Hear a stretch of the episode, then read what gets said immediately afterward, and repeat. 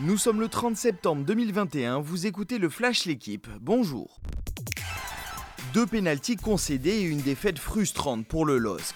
Lille s'est incliné 2-1 à Salzbourg lors de la deuxième journée de Ligue des Champions. Une faute de Botman dans la surface et une main de Yilmaz ont offert deux buts à Karim Adeyemi. À 19 ans, l'attaquant est devenu hier le plus jeune Allemand à signer un doublé en C1. La réduction du score de Yilmaz ne changera rien, les Lillois pointent à la dernière place du groupe G.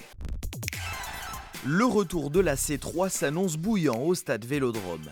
Marseille reçoit à 21h Galatasaray lors de la deuxième journée du groupe E de Ligue Europa. L'OM doit se relancer après sa première défaite de la saison face à Lens dimanche dernier.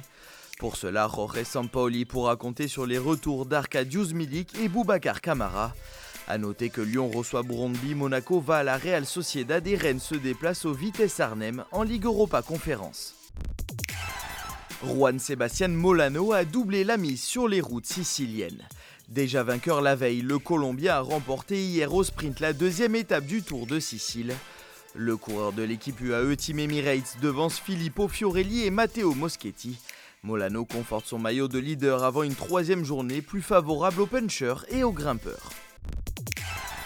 Pour la première fois depuis 5 ans, deux clubs français vont disputer l'Euroleague de basket. Monaco reçoit à 19h le Panathinaikos. Nouveau venu, la SM a doublé son budget à 14 millions d'euros et accueille 12 recrues. L'objectif terminé dans le top 8 synonyme d'une deuxième saison en Euroleague. L'Asvel, membre permanent, contre elle 10 Français sur 15 joueurs dont le prodige Victor Wembanyama. Merci d'avoir suivi le Flash l'équipe, bonne journée.